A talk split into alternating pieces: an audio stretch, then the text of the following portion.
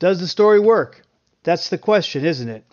Welcome to the StoryGrid Showrunner podcast, dedicated to answering this question by using the StoryGrid method developed by Shawn Coyne. Every season, Melanie Parul and I will dissect a hit TV series to figure out what works or doesn't work and why. So if you're a writer or an editor and you can carve about 20 minutes out of your busy schedule, push your computer back, pop on the kettle as Parul would say, and join us as we learn how to make a better story. Two warnings though. This is an adult conversation, so we may use adult words. And we'll be talking about plot points from the Killing Eve television series. So if you haven't seen it yet, you may want to watch it before listening further. Now, let's get on with the show. I to really sorry.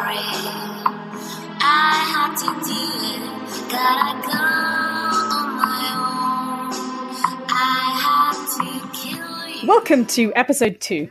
In today's uh, episode, we'll be talking about the five commandments in the first episode. I've said the word episode a lot of Killing Eve. So, just to recap, we're going to be looking at episode one of Killing Eve. But yes, this is our second podcast. Um, it's a really powerful first episode, and Randall is absolutely desperate to talk about what happens. Take it away, Randall. All right. Um, I somehow want to say desperate, but we have to have some disagreements I'd of what happened or I'd something. say, I'd say desperate. So we got some excellent assassins, assassinations. Uh, we got a lot of killing, great thriller start. We got a bored MI5 employee who's not really satisfied with their job. And we got a, a scene where the assassin and the hunter meet. And then uh, I, I know as, as the start Spartans would say in the movie 300, it's a good start. Um, we got uh, Eve called to a, a late not a late or a Saturday meeting about a killing that, has, that went on, and they uh, they need to uh, protect a, a girlfriend that was left alive, and we got uh, Villanelle killing everybody on multiple countries, and uh, then Eve gets fired at the end, and uh, then she gets met by Carolyn, Carolyn to talk about maybe some future employment, and that's how that whole uh, episode runs.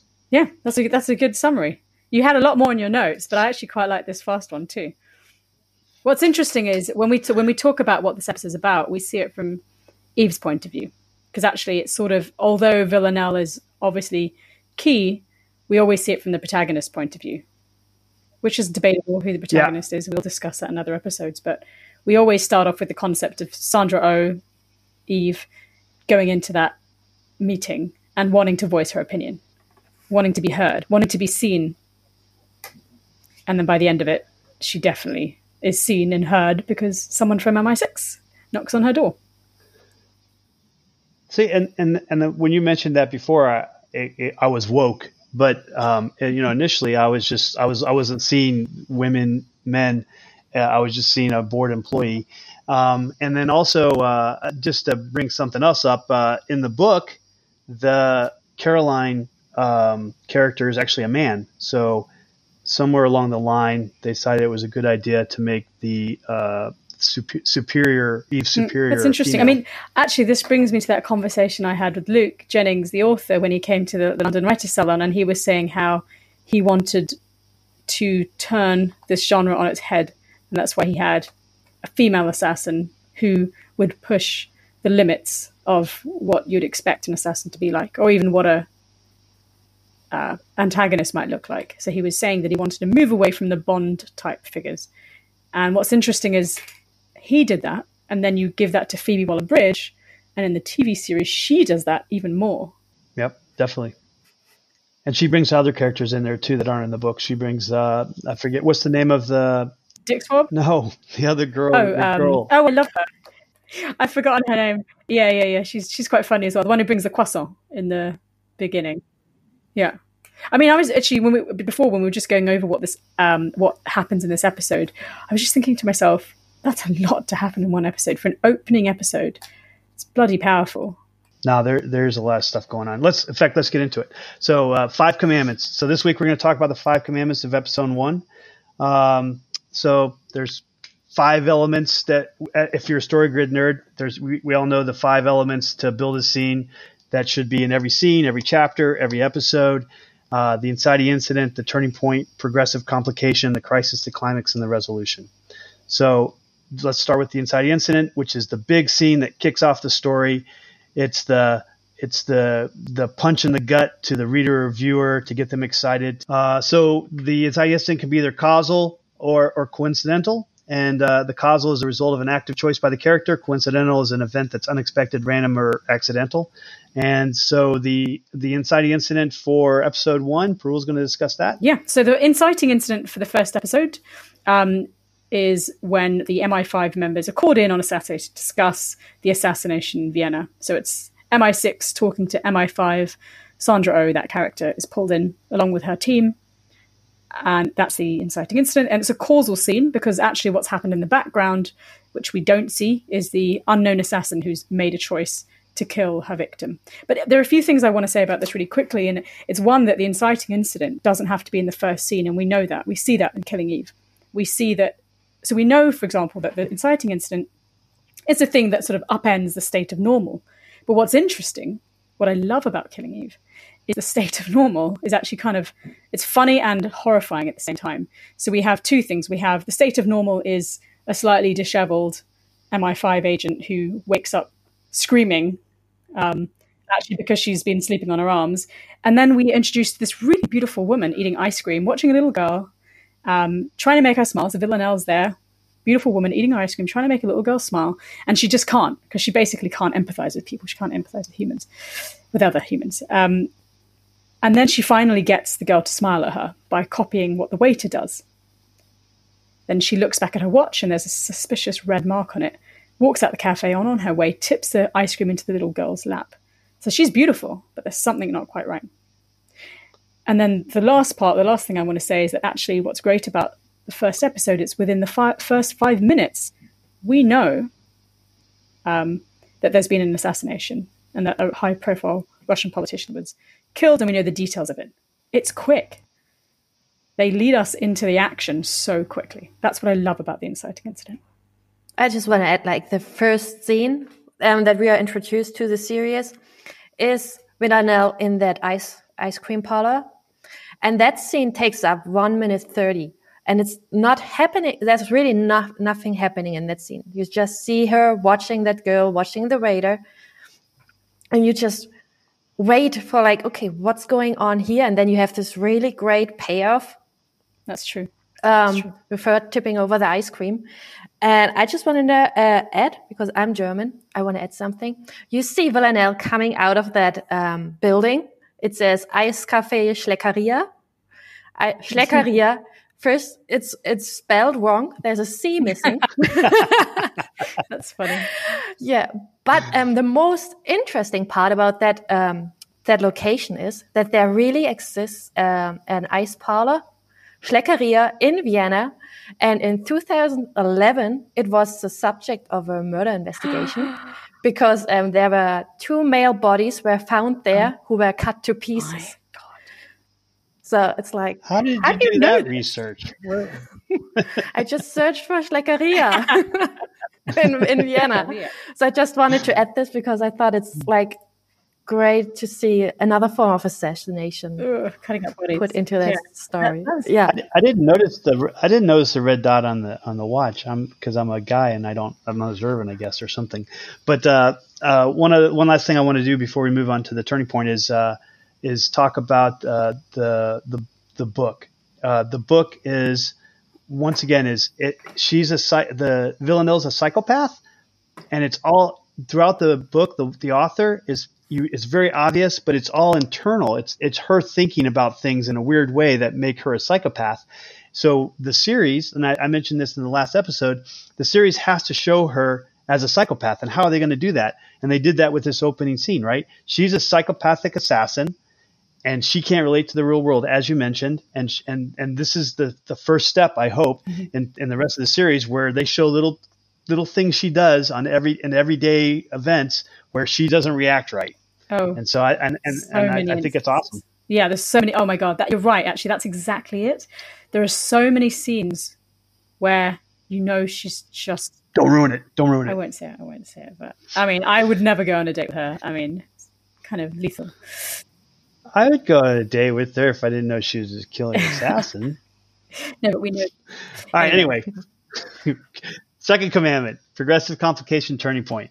Okay, the progressive complication uh, is basically is base, is raising the tension of the scene, uh, and the turning point is the the no turning back moment where the uh, protagonist needs to make a decision, and it drives them to the crisis decision, the crisis question for the protagonist. So Parul is going to walk us through what the turning point for this one is. Yeah, so I'll absolutely do that, but I just want to really super quick mention um, some of the progressive complications. So all the progressive complications are related to the fact that Eve knows that there's a killer on the loose and she's convinced that it's a woman. That's what we find out in the inciting incident in that in, those, in that scene with um, Carolyn. Um, the progressive complications are all around the fact that it's not her job and that actually no one seems to be on her side in, in trying to discover who the assassin was, whether it was a woman or not. She ends up going against her team. She ends up having to do things um, undercover, which isn't good for her career. Uh, and actually, the most an important one is the fact that the assassin has left the first victim's girlfriend alive, and that means that Eve has an opportunity to talk to her and investigate her. But that's that's not good for her because she's not actually allowed to do that. Um, but the turning point complication um, is when Eve is told by her boss Bill that there is no CCTV of the first assassination, because that's something that Eve really wanted to know. She wanted to find out if there was any proof, whether it was a woman or not. But when Bill tells her this, she realizes that there might be a mole and MI5, and so now she thinks actually the assassin might well be a woman. So it's a revelation turning point, um, and this is what will lead her to the crisis question. I think it's important. The one of the things about a turning point is, is you're always thinking when you create your turning points in either uh, you know a screenplay or a book is how difficult would it be for the protagonist to reverse his or her decision or action, and just because of the way the kind of person Eve is, and also because she she she wants to she wants to be correct. She wants to she she she was the only person in the room when they said, "Hey, there's been an assassination." She's like, "It's probably a woman," and then they're like, "No, it's not a woman. I got CCTV." And she was kind of you know her boss uh, Frank kind of uh, pushed her pushed her pushed her suggestion off, and then now she feels more vindicated that hey, it probably is a woman. I was probably right, and and now I'm going to pursue this to prove that I was right. So she can't turn back because she has this evidence that she was probably right, and that just the way she is, she's going to go forward with. This. Yeah, as we'll see later episodes, this is what inter- this is what brings her alive. This is what makes her feel alive. Sorry, she feels um, she's fascinated by what's happening, as we know in that scene when she says "cool" when she hears that there's been an assassination. Yeah. It finally gives her meaning, pur- purpose in, yes. her, in her life. Yeah, absolutely. So, uh, com- third commandment, the crisis. Okay, the crisis is an actual question, offers a choice between two options, and it, it has to be a hard decision for the protagonist. Um, it's either going to move the character closer or further from the internal or external objects of desire, um, usually closer to one and further from the other, or vice versa. Uh, the the the question should be the best of bad two bad choices or the best of two good choices. Irre- irreconcilable goods is what, what we say in the story grid. Uh, and so in this case, Melanie's going to take us through the crisis. Yeah, the crisis question for Eve is like, does she continue to pursue information about this woman assassin against the orders of her boss, or does she not? If she doesn't continue her own investigation, Eve believes the assassin will continue to kill because MI5 is following the wrong clues, or, as already mentioned, might have a mole However, if she continues her own investigation, she, find, she would find out more information to stop the assassin, to stop more killings, but she also might get fired and risk losing the last connections she has to an exciting job with possibilities. So for Eve, it's a crisis question that could cost her her job or her morality. Is it morality though? Is it morality? Because if I think about it, remember that time uh, it's going to come up soon where she she says that if Eve is this good, uh, sorry, if Villanelle is this good at killing, she deserves to be able to kill. So is it morality? Is it just sense of justice? I think it's the same crisis question as with Clarice Starling when she is facing like, okay, do I continue my FBI training or do I um, risk getting thrown out of there just to follow my gut instinct because I know I can save another victim? and Eve might be thinking that too. That she, well, she loves. She never she never worries about the victim. She all she ever talks about is how how, how long would it take to bleed out? How would you how would I, and when she asked her husband, how would you kill me? And then she has like a full description of how she would kill him by chopping up him chopping him up in a blender. I don't I've never seen her empathize with the victim. Not really. Is she, Well, you see it in the hospital scene. Like when does she, feel- faces it death the- for the first I mean, time. does she feel in the way that Clara Starling? It you can tell she wants to protect the vulnerable. With Eve, I I don't know. Does she want to protect the vulnerable? She should want to. I don't know if if if we feel that way from the way they presented her in the TV series. I, I, I kind of agree with you, Pearl. I think it's. I mean, so I think we assume that obviously she doesn't. we can watch out for that in the later episodes. I mean, I mean, she never really she she never really says where she's like, she never says, "Oh, we got to stop them from killing other from killing." She doesn't like tell you know tell the audience we need to stop them from killing more people. That never actually comes up. She praises her. I know you're wonderful. I know. And then and, and then she says like, "Yeah, kill as many as you want, as long as you don't affect my life, because I'm not working for you know." At the end, she's not working for MI5 anymore. Right. but she will regret that decision by Yeah. the later episodes. But we're not going to talk about that. I, I also get the feeling that the, both of those, both of those, Carolyn and Eve, neither of them, they're all worried about catching her because they think there's some bigger purpose going, on, going on out there, but not necessarily the victims. Yeah. Because the victims are actually meet, they're not, they deserve Yes, it. of course. The first guy's a human trafficker. Right. The second guy's like a drug lord. So I'm not sure. She, Yeah, but you still have to consider like there is a killer on the loose, and even Yeah. innocent people can die because of that killer, not yet. and that's Not what we yet. will see. But not yet, but we will see. oh, okay. So maybe I was thinking All ahead. right. So All right, let's go into climax. Uh, so, so climax. Uh, the uh, climax is basically the, the the answer to the question, to the crisis question. What what was her decision? So, Melanie, take us through the climax. So the question was, is she a rule breaker or a rule follower? And we see it in the, her, um, her decision is she's a rule breaker. And we see that by two acts she's doing. Um, she takes a minor with her to the hospital to interview that, um, that witness. And basically that means she continues to conduct her illegal investigation. And that decision, of course, has consequences, and that leads us to the resolution. So, the resolution is crucial for the reader and the viewer in this case uh, to fully metabolize the story. It tells the reader and the viewer what were the results of the decision the character made in the climax and how their worldview has shifted and what's changed in their life. So, in this case, in Killing Eve for episode one, the uh, the results are she breaks the rules, uh, people die, and uh, she doesn't fully blame herself because they may have died whether she broke the rules or not. But that's not the way MI5 sees it. They see her as endangering a minor when she brought the uh, the Polish friend to translate for her, and also. Uh, all these people died, and then they find out on the side she's investigating. So they're like, "Hey, you're too, you're not doing your job. You're doing this other stuff that you weren't asked to do, that you're not authorized to do." So they fire her. So the results are, she, people died, and she got fired. And she starts Villanelle's obsession with her. Well, th- but but Vil, Vil, Vilna doesn't know about Could her we yet. say that? But they meet. And Villanelle is definitely interested in her, or in general, Yeah. in women with curly brown hair. She's the type. Like, She's the type, yeah. What were you going to say, Pearl? No, no. I was going to save it for for the next section. I, I was going to talk about the love story. Oh, okay. So, um, so so the only piece that at, at the end of this episode is there's probably the beginning hook. I mean, the uh, the inciting incident for the next uh, episode is when Carolyn, after she gets fired, Eve goes home, has a cry, and Carolyn comes to her door and asks her to go for a walk. More specifically, it's a bit like this. Hello, would you like some milk?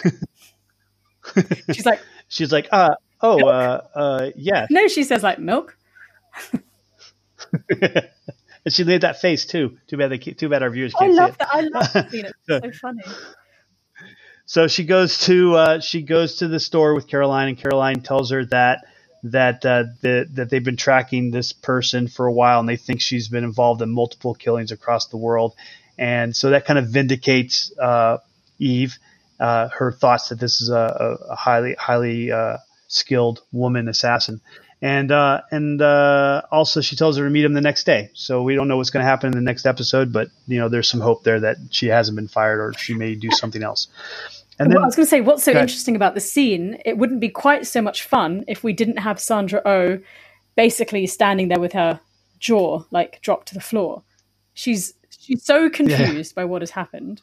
She, you know, when Carolyn knocks on the door, she's in tears, and then next thing you know, it she's in the local newsagent, where Carolyn's saying, "Actually, we think you're right. It's this assassin has been operating for two years across ten countries." and so we see with with uh, Sandra O, we are just as interested and intrigued, and we know that this could be a great. We sense that this is a great opportunity for Eve. Yep. So, uh, so the value change for this episode I have as uh, negative to double negative. You know, in the beginning we have an assassin. They don't know who it is. They don't have any clues. They're, they're, they're, they don't know anything about her. And at the end we have two assassinations plus a, a massacre at the hospital, and they still don't know anything. And Eve's fired, and Eve Eve's fired, and she can't actually help with the investigation, even though she probably thinks she's the best qualified. So it's kind of a, like I said, negative to double negative. Interestingly, though, obviously we're not going to talk about the other genres too much, but from a worldview perspective, I don't know that that's quite true. No. I feel like Sandra it could be potentially a positive ending. So let's, yeah, I, I, I mean, because she because she get her job back, maybe is that why? because she's got the opportunity, she's got a promise of something.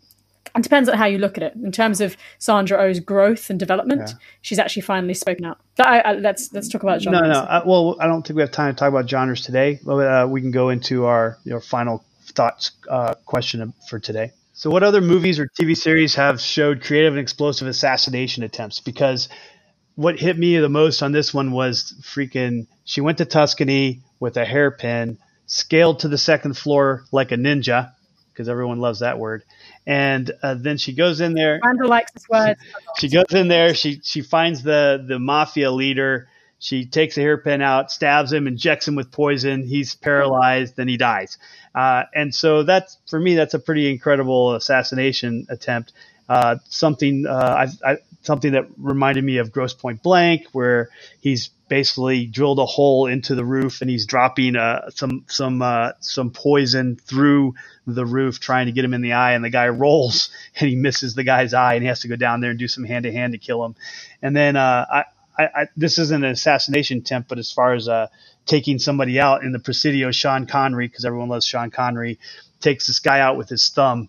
Basically, he's like, "I'm going to beat your ass with my thumb," and the guy's like, "Oh, I bet you can't do it." And then he kicks his butt with it, with just using his thumb. It was pretty awesome.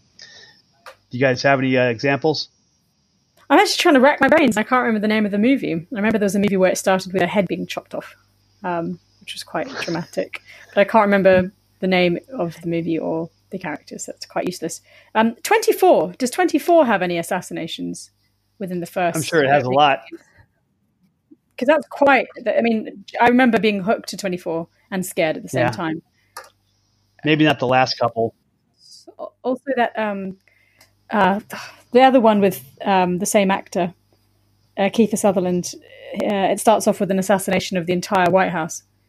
Um, Oh, Survivor. Survivor. Designated Survivor. Yeah. Designated Survivor. I mean, it's not immediate actually, but it does. Well, yeah. I mean, it's maybe not quite as quick. I think this one, this assassination is definitely explosive. So assassinations have really become of famous persons have really become a trope in stories. We see that a lot. Could be Abe Simpson trying to kill Hitler, but is prevented by Monty Burns throwing a ten- tennis ball at him. we have it like when you read the Umbrella Academy, Volume Two, Dallas. The whole story is based on an on the assassination attempt of John F. Kennedy, and the interesting part is one and the same man tries to do it and tries to prevent it at the same time. So it's definitely worth looking into into it. yeah, I haven't watched that yet. I've watched the Well, first I was one. referring to the comic book. ah, I've watched the. There's a. series- Is it on Netflix? I've watched the. It's on Netflix, yeah. Is it? Are there more than one seasons? I think they're filming season Yeah, two there's now. two, I think. Yeah. Yeah, that's great. Is- yeah, it's really powerful as well. Next week, our crew dives into the five commandments of episode two. Well, that wraps up our episode today. We hope that you have a better understanding of the story grid method and how it's applied to Killing Eve. If you like the show, please leave us a rating and review and tell your writer and editor friends about us. For more information, videos, and articles on the Story Grid process, go to storygrid.com. If you want to connect to one of us directly, links to our web pages are in the show notes. The episode clip featured at the beginning was from BBC, and the awesome theme music in the clip comes from the Psychotic Beats. Thanks for joining us, and we'll see you next time.